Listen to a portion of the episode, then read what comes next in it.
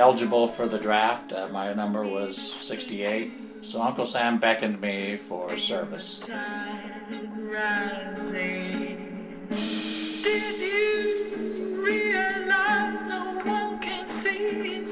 Hey guys, this is Papa Cam, the number one podcast on the web featuring my dad, Michael Kiefer.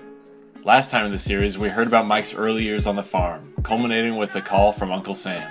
Today we'll be talking about where that call led him. Spoiler alert, it's Vietnam. Bonus Easter egg if you listen closely, you might be able to pick out my mom in the background of this episode. This is probably my favorite part of the interview, so I hope you enjoy it. Now, on with the show.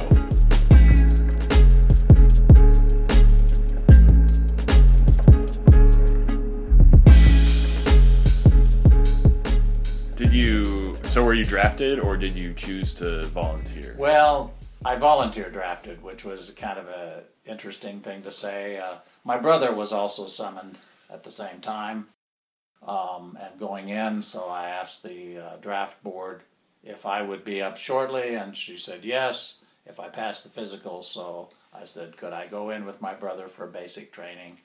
And uh, so we did. Uh, they took the I passed the physical, so they immediately bussed me down to Fort Leavenworth, or Fort uh, Leonard, Leonard Wood, thank you, in Missouri, and uh, I spent my time with my brother there. Uh, although he had a valuable, he had a valuable skill for the military. He had uh, a Tractor? certificate in elect in tractor. Yes, he had a certificate in tractor uh, mechanics. So they sent him to be uh, motor pool, and since I had no no skills except a uh, liberal arts education and could speak some Spanish and Latin, they sent me uh, to uh, infantry training in Fort Ord, California. So you guys were separated right off the bat pretty much? After the two months roughly of uh, basic training, yeah, we we did the rest of our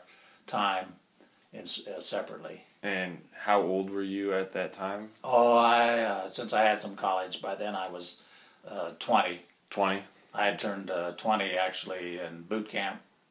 Um, so after boot camp, uh, where'd they send you? They they sent me to Vietnam. All I was Vietnam fodder. Infantry, of course, so they sent me to a forward, uh, uh, actually the, up to the northernmost military region one, Phu Bai, Vietnam, uh, north of Da Nang, north of, of course, uh, you know, Saigon, way north. Uh, not too far from the DMZ up there in Vietnam. So close to enemy territory? Absolutely, uh, and but I was in a camp uh, assigned to a headquarters and headquarters company, Second Brigade, Hundred First Airborne Division. Now they didn't send you straight out into the jungle when you got there, right? No, I was actually being assigned to a, uh, a rear unit uh, in a way uh, that supported the headquarters and headquarters company supports the line companies A, B, C, D, E, F that's that go in the field, and uh, so I probably would have been mainly in the the rear, if you will, uh, in camp in a camp. Uh, not to say that there were any amenities in the camp, no no clean sheets or, or warm water to, to bathe with or anything like that. So so it was a good thing I had that tough farm training, you know, because it came in handy. So checking in at the orderly room, the first sergeant noticed that I'd had a smattering of college, and and the army always is looking for someone to type, and so he asked uh, if I could type.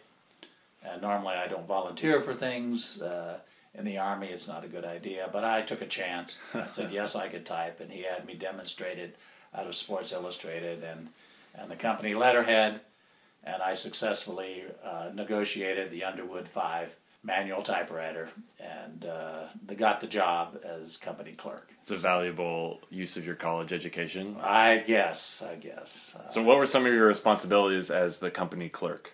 Well, uh, the first one every morning was DA Form 1, Department of the Army Form 1 is manpower. Where are your men? And uh, important to know where your men are if you want to fight a war. So I would fill that out, and uh, the uh, driver would take it over to brigade headquarters and turn it in, of course, so that then everyone uh, including the generals, would know what our manpower status was. Other thing duties I would do were uh, uh, typing up uh, different types of requests. We we got emergency requests in from the Red Cross, so I would type up orders and things for people that needed to be transferred or temporary duty and stuff like that. So I spent a lot of time uh, close to the shelf of uh, military army regs in order to discover how to, to do those types of things. A lot of paperwork then. That it was, It was all pretty paperwork? much all paperwork. The army runs on paperwork. Yes, it does. Uh, there were a few other duties going on. Um, I would serve bunker line duty at night, standing uh, guard, Which Uh, involves which involves uh, carrying uh, or checking out a weapon from the orderly room and uh, lo- loading it up and going out in a particular spot on the bunker line. Uh, generally, there was a some sort of a, uh, a structure that you would be under uh, for some protection, but you would be uh, you know watching outside. Uh, I happened to be mainly at a location that had a ground radar unit but I was not the one, the technician running that. They had a technician running that, and then I would just be there, do a sweep of the bunker line to make sure no one was outside before nightfall, and then stand guard uh, for two hours on, four hours off, unless we were on some type of a heightened alert. Then you were on four hours uh, on and only two hours of sleep.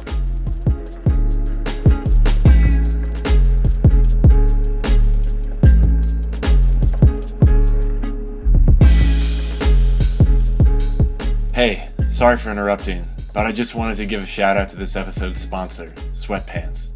Sweatpants are my go to all purpose solution for bare legs. Got a hot date? Wear sweatpants to show that special someone that you reject social norms. Job interview?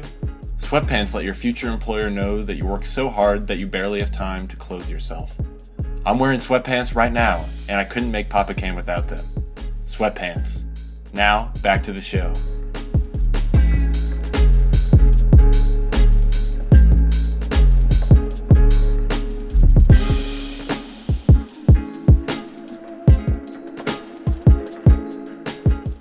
Ever scary on those watches, or Oh yeah, it, uh, at first, you know, I was very nervous uh, about every little sound that came.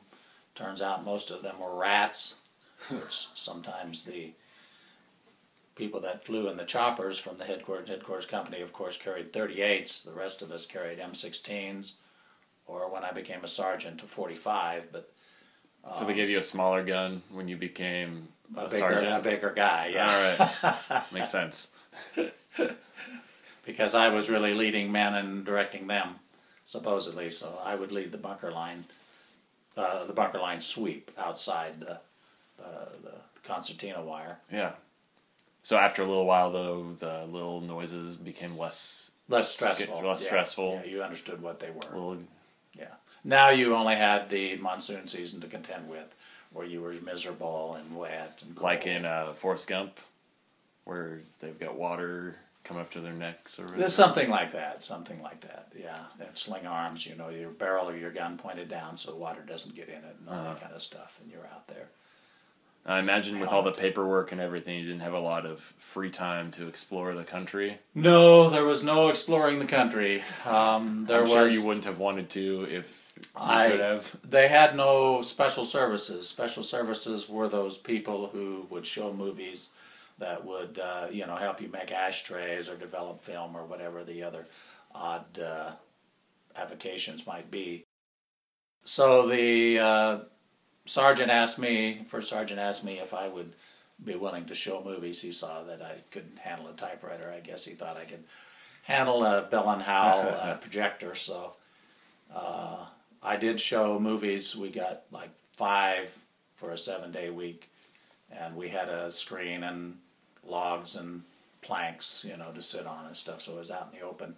So I ran the projector in the evening, and they gave me a couple bucks an hour to do that instead of having a special services person.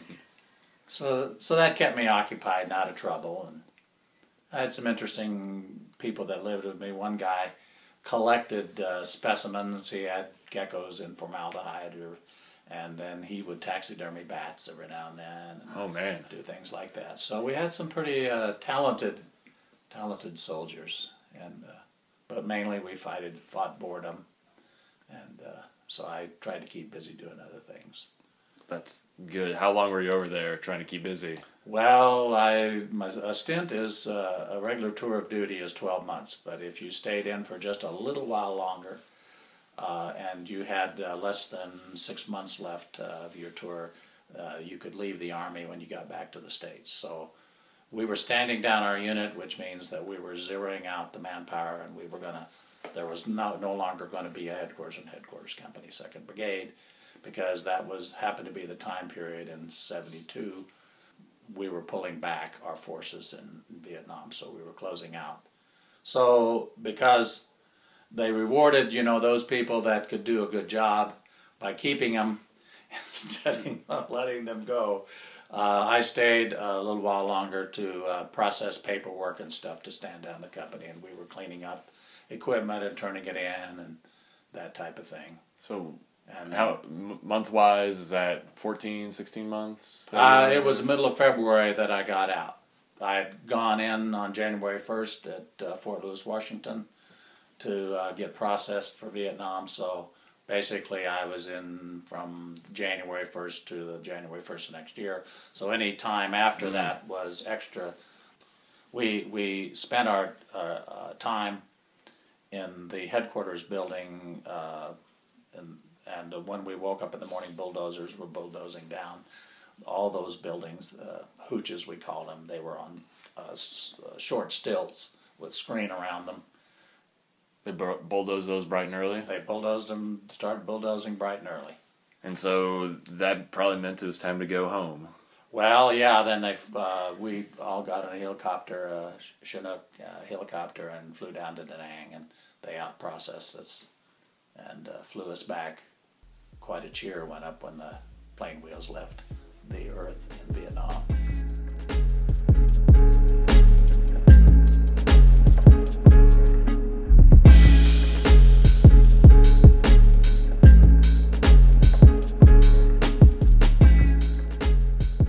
That concludes the second part of our series. Subscribe to Papa Cam and iTunes to receive our next episode while you sleep.